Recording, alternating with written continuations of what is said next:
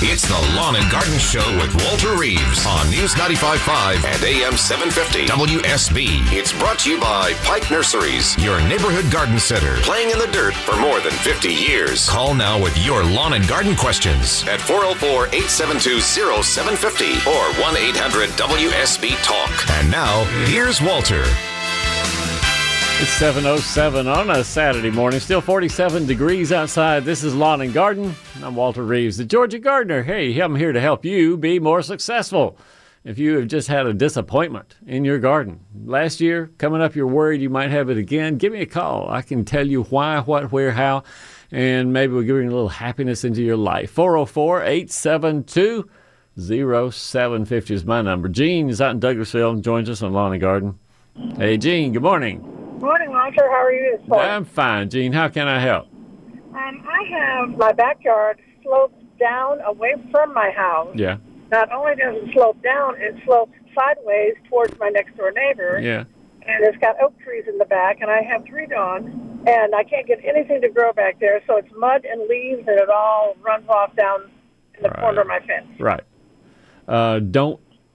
If you got dogs and shade underneath the oak tree, don't even think about plants. There's nothing going to grow underneath there. Just wipe that out.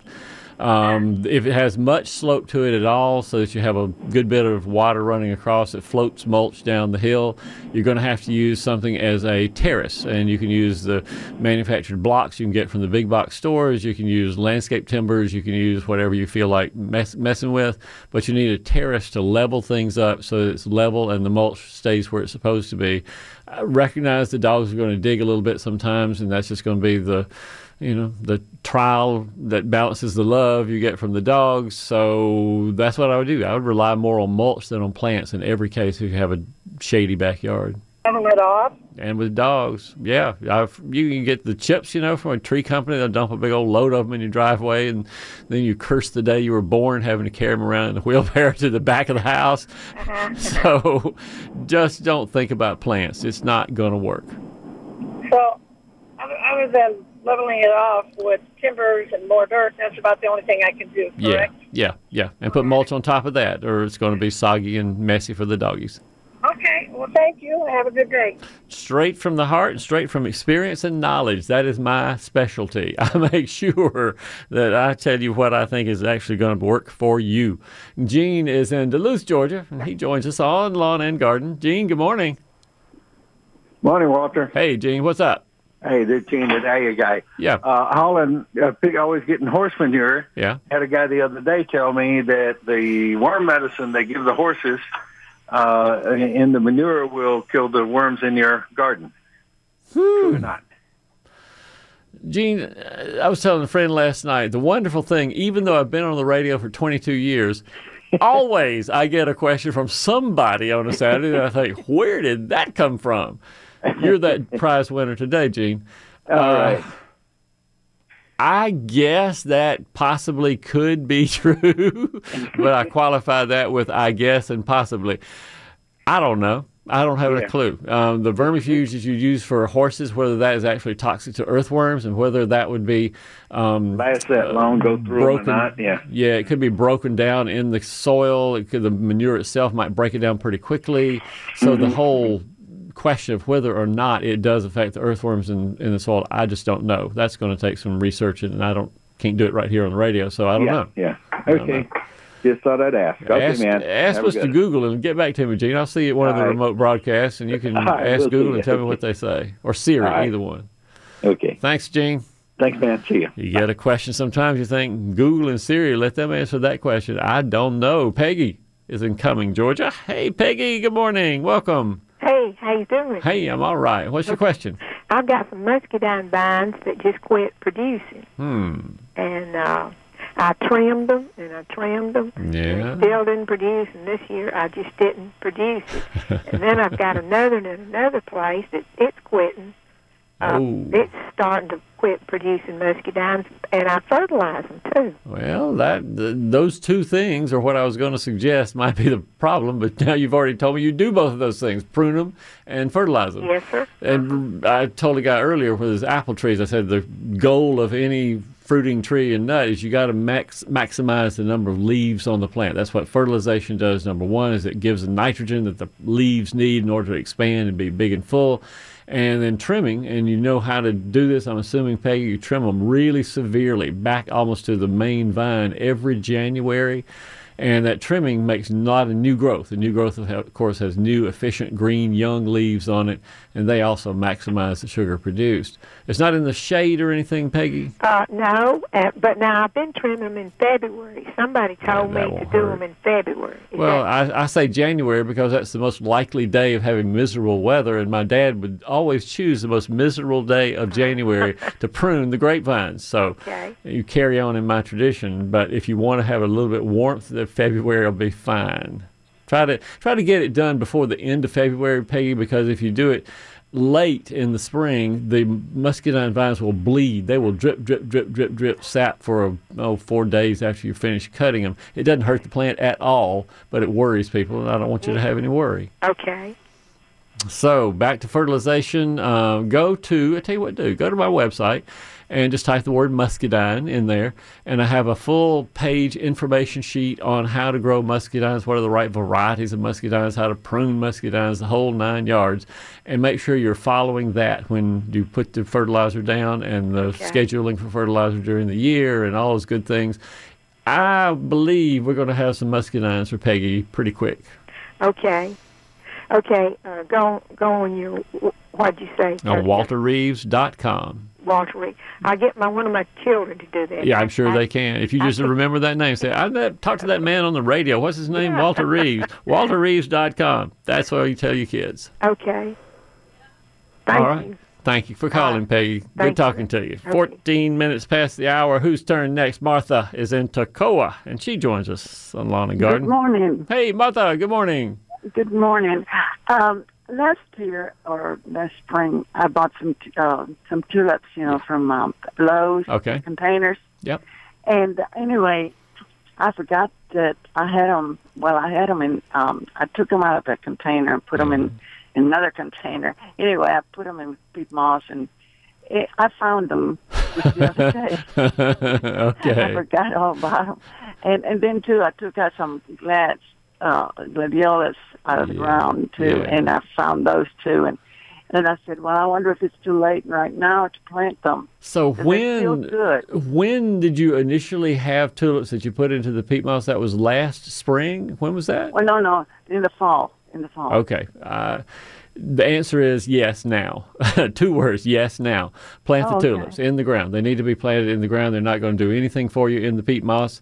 And Okay. even though it's February, I mean, it's January, almost February right now, and even though the time to plant tulips is back in the fall in October, Right, right. all it's going to do if they're healthy still, if they're firm like a like an onion Yes. sort of when you mash them with your fingers, Yes. all it'll do is make them bloom a little bit later. And then when people in April and late uh, April say, Martha, how did you get such late blooming tulips? You can say, oh, just just skill and you know knowledge. I guess that's all it is.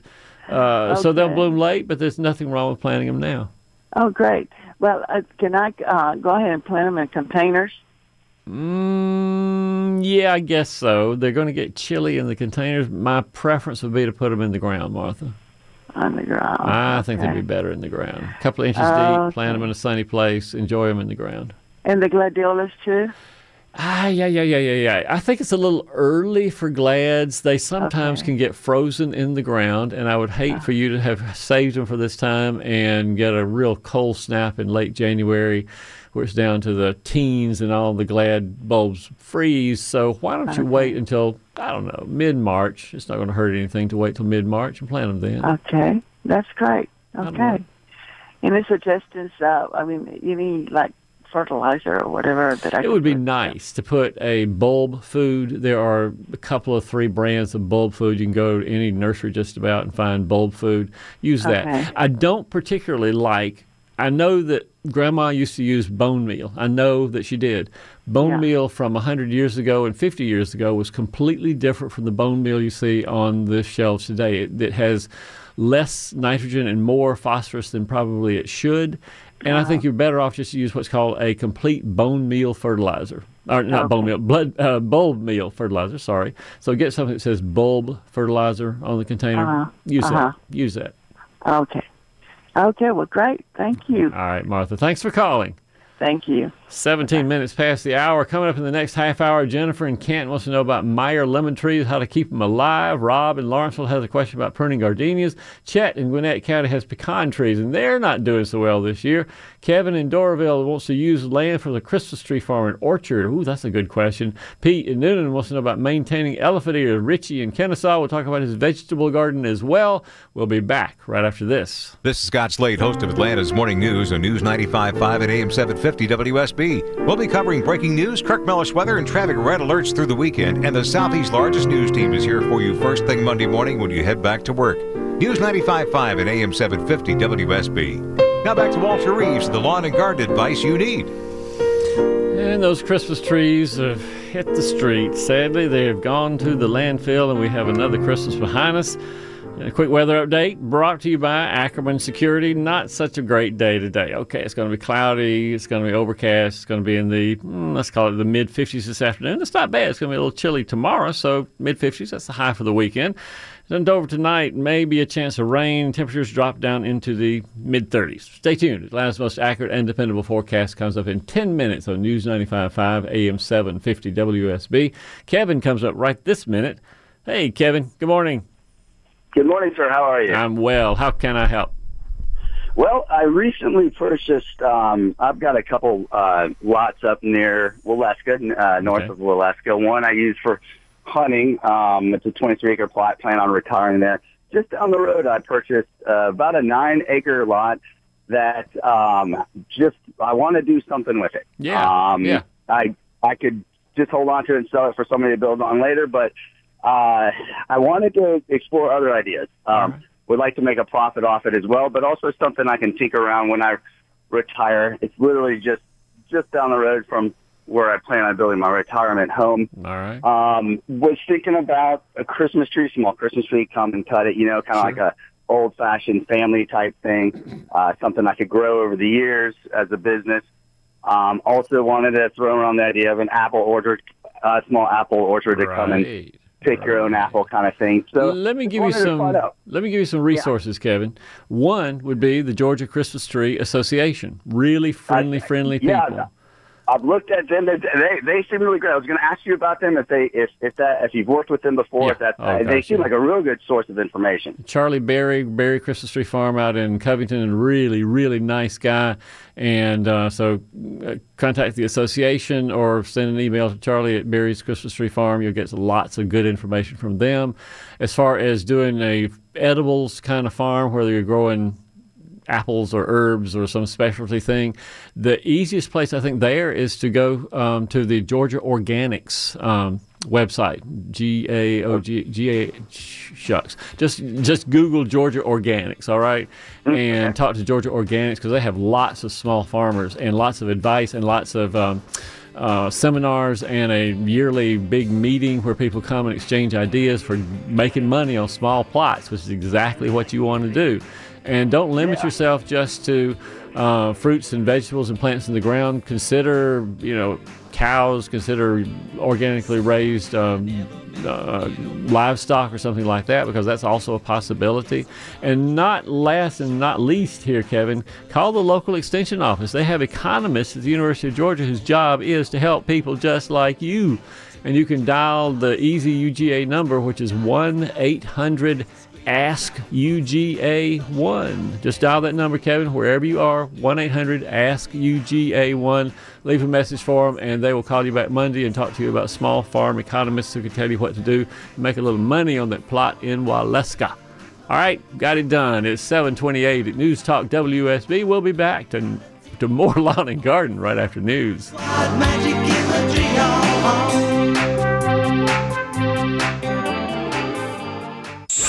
It's the Lawn and Garden Show with Walter Reeves on News 95.5 and AM 750 WSB. It's brought to you by Pike Nurseries, your neighborhood garden center, playing in the dirt for more than 50 years. Call now with your lawn and garden questions at 404-872-0750 or 1-800-WSB-TALK. And now, here's Walter. It's 7:36 on a Saturday morning. This is Lawn and Garden. I'm so happy to be here. I'm celebrating 22 years today on having been on WSB radio, and that has been a great 22 years. I had so much fun, and I have continued to have fun every Saturday morning talking to you. It is fun, fun, fun beyond words to know that these questions come in, that I have a little bit of knowledge, that I'm able to sort of put it down where the goats can get it so we can all understand what's going on, even though some of the knowledge is scientific in, in its origin. I can maybe translate a little bit to make it so anybody can use it, even me in my own garden. Jennifer is in Canton, Georgia, and joins us on Lawn and Garden. Hey, Jennifer, good morning. Good morning, Walter. I have a couple of uh, lovely fruit trees that Yeah. my son bought me. Those cocktail fruit trees. One Oh, cool. produces lemons and limes, Yeah. and then the other is an orange tree. And um, as I've looked at the tags on them, I see they're going to actually get much larger than I think we expected. So I have them in fair-sized pots, and they are in the garage at the moment. But they did already produce this year, and we got some really nice lemons. And Good. I wonder, can I put them in the ground in the yard? Will they survive here or not? Not. Not okay. That's the word, not. That said, I visited my friend Shannon Pable, who's a landscape designer here in Atlanta, a couple of weeks ago, and Shannon had this big, I mean, six foot tall, I don't know if it was a Meyer lemon or one other citrus that she had in her garage, and she, you know, had big fruit on it, and it looked great. And she simply puts the big pots onto a cart and wheels it into the garage when it's cold, and wheels it back out in the spring. if you can do that, you can have Meyer lemon or at least some citrus on your trees, and just protect them from the winter cold. Okay, I'm just concerned they're not getting enough sunshine. I brought them in and they dropped most of their leaves, and then I took them out during the warm snap. Right. They got the leaves back, and now they're bloomed, and I've had to bring them back in. Yeah. So, you know, I'm afraid I'll kill them. If you're reasonably handy, Jennifer, or somebody in the family is reasonably handy, go to one of the big box hardware stores and get what are just called shop lights. You know what they look like, four feet long, fluorescent tubes, and get Yes. three of those and figure out a way to stand them up on their ends around your lemon tree so that they're on mm, 16 hours a day, off for uh, the rest for eight hours. And that is going to give you some supplemental light that is going to be better than that dark garage you're in right now. Okay, we do have some windows in the garage, but it doesn't produce a lot of light. Not and, enough. um, if they're you know, losing enough. leaves, they've already told you the story. They're just saying to you, "Hey, hey, hey, hey, Jennifer, there's not enough light in here. What's going on? We don't like this." As soon as you take them outside, they'll leaf back up again. But during the winter, if they lose leaves and keep the leaves off for a long time, that's not going to be great for the plant. And those three um, shop lights that you put along around it are going to give a lot of light that they need. Right close to it, right within two or three inches of the leaves. That's fine. Okay, sounds great. All right. Thank you so much for your help. Thanks, Jennifer. Thanks for calling.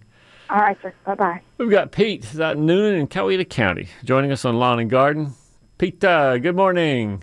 Hey, good morning, Walter. Uh, question for you here. Um, I planted some elephant ears last year, Mm-hmm. and they came in great. Uh, they grew well. You know, the leaves were probably four feet long. Whoa, good. I need I need to know what I need to do to make sure they come back. Because I've tried for years, and this was actually the first time I've been successful so I don't know if I got lucky Yeah. or uh, what I need to do to maintain these. Things. So the leaves are frosted off of them now, aren't they? Yeah, I, I cut the leaves back probably uh, end of October. Okay. But they they uh, with the warm weather they started growing again. I've got an answer There for was, you. There was leaves probably a foot or so, Uh huh. and the frost killed them again. Go to the dollar store and get a laundry basket. Not a huge laundry basket, but a laundry basket that's big enough to fit over the top of your clump of elephant ear corms that are there in the ground. And if there are any leaves, and chop those off. You don't need those leaves right now anyway. And over that laundry basket that's over the elephant ear corms, just pile leaves. Go get a whole bunch of pine needles and woods leaves and whatever you can find on the street. Rake them up, pile them up, and you're going to have dry insulation, and that's all an elephant ear wants is dry insulation in the wintertime. Wet insulation, not so good. They rot. Cold Oh, with no insulation, then it's even worse. But if you give them dry insulation, leaves in a laundry basket, you're home free. Well, the area that, that I have them planted uh, stays kind of moist, Yeah. uh, not not like standing water. Um, should I take them up every year, or just or Some just people do. Make sure they drain. I, I've done that myself. You take them up about the time you cut the leaves off of them, and dig and trim off all the roots. There's no reason really to keep the roots during the winter. Put them into a cardboard box and cover around with uh, newspaper. And maybe once in January and once in mid March, just check them. And if they get sort of shrivelly looking, you squirt them with water, just a little bit of water to dampen the skin, and put them back in the newspaper for the time until it gets warm outside. Middle to late April is when you plant them back outdoors. And if you keep them in sort of a, a warmish place in the house, a closet is great. Not the garage and carport where it gets real cold or anything, but in the house where it's a sort of warmish closet. And keep them in there until you plant them in April. And that's the way to keep them up and not be worried about insulating them outside. Okay. And what about fertilizing? How often and how much? They're pretty heavy feeders. Um, as soon as the leaves have popped up in May, early May, a good feeding then would be great. And you could use eh, 10 10 10, Miracle-Gro, whatever you want to fertilize a little handful I'm around 10, it. I'm a 10 10 10 guy myself. About a quarter to a half a cup maybe in the uh, spring, and then another quarter to half a cup sometime in midsummer. All right. Good deal. I appreciate it. And Yeah. uh, happy anniversary. Thank you, sir. I appreciate that. Thanks for calling. All righty. All right. Thanks, Pete. We'll see you soon. Rob is out in Lawrenceville and joins us on Lawn and Garden. Hey, Rob, good morning. Good morning and happy anniversary. Thank you, sir. How can I help? Uh, we have some August Beauty gardenias in front of our house under a window. Mm-hmm. So um, we need to trim them back or prune them back a little bit so that they don't cover the window. Uh, they're about seven or eight years old. The last couple years when we've done this, they haven't come back all that great. Now we had some snow on them two years ago. I guess yeah. last year got really cold. Yeah. So I didn't know if there was anything special. Um, we kind of waited a little bit because it's been warm. So we were thinking today is kind of a good day to do that. Yeah. Uh, the very best time to do the pruning is right after they finish in the late part of the summer, August, as their name implies. So sometime in I don't know, September would be about right to prune them if you need to prune them for some reason. But that said, it's January. It's not going to hurt them terribly to prune now. The key thing to remember is prune them on a cold day. I hate to say that, but today is probably cold enough. But if it were 60 degrees today, I would caution you to wait until it's cold again before you prune them because I do not want any kind of stimulation on those gardenias to stimulate little buds to swell. And then comes the end of January and February, and Kirk says, Oh, it's going to be 10 degrees tonight. Cover your plants. And those poor little gardenias are going to be real tender if you prune them on a warm day in the wintertime. But if you prune them on a cold day, then they're not going to have near the stimulation and probably will go through the winter just fine without any covering at all. Okay.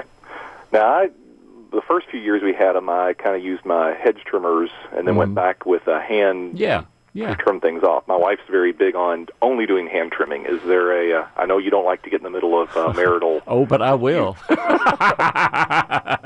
oh, but I will get in the middle of this because I have very different opinions now that I'm older than I did when I was younger. Back when my wife would say, "Do not use the hedge trimmers on those plants; it's bad for them." That man on the radio says bad for them to use hedge trimmers. Look, a hedge trimmer is God's gift sometimes.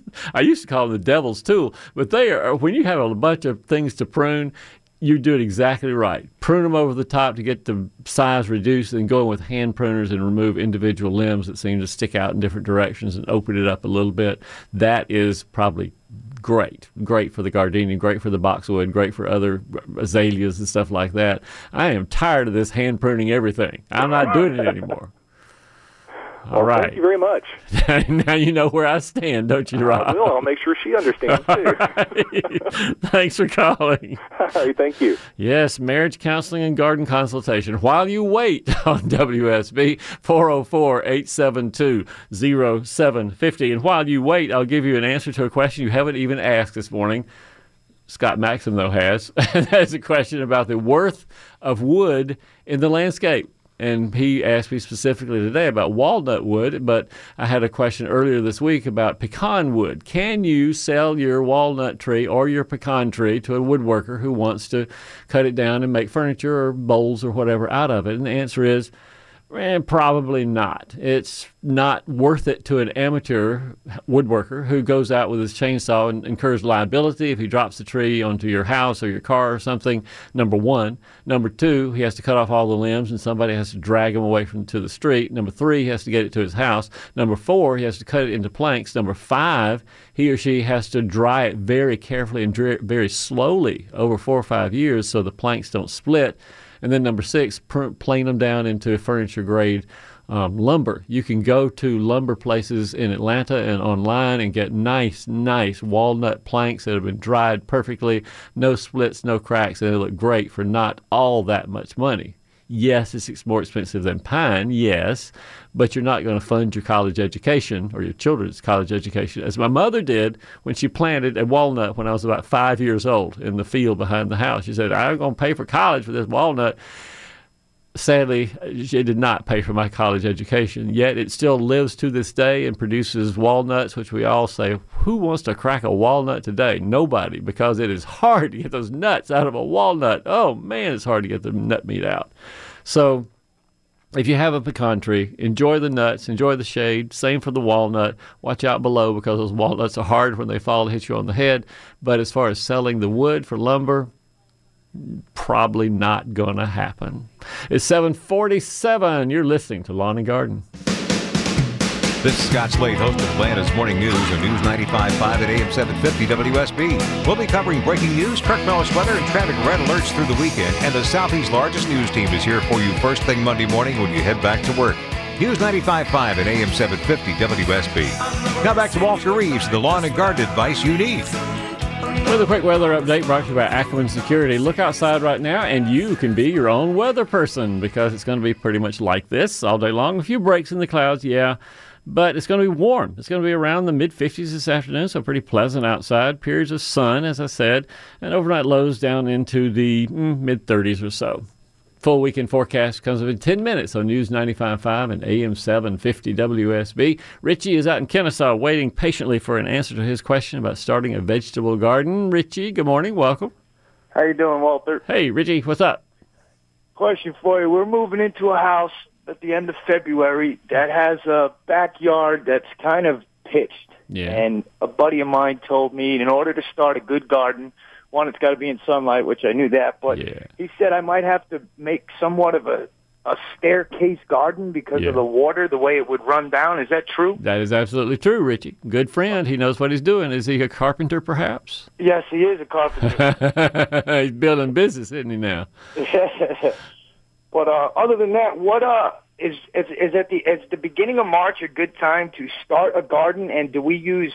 Do you recommend we use the seeds of, of vegetables and stuff, or actually buy the plant already starting to grow? Let's see. Well, first things first, build the beds. We'll take from now till probably the end of February to get all the beds built, and then you got to find soil to fill them. We do not use bagged. Um, what I just call bagged topsoil for $1.99 at the at the big box stores. That stuff is not going to work in a vegetable garden. Instead, to fill your beds, go online and just type landscape supplies or landscape materials or landscape yard, and there are places who sell very nice, rich landscape um, soil that you can find in yards all over Atlanta. Uh, that you just go with your truck and you load them up, or they will deliver to you, and you fill your beds with that stuff. And you can watch them as they mix the mushroom compost and the chicken droppings into the topsoil. It's really good stuff, and that's what really makes your success going forward. As far as when to plant, nah, you know, we really need to start out with success. Let's start with our plants rather than with seed. And let's start with the plants, the cool season things like uh, lettuce and cabbage and uh, uh, various cool broccoli, Brussels sprouts, things like that. They can be planted around the middle of March, I guess. They're cold tolerant pretty much in your newly Okay. completed beds.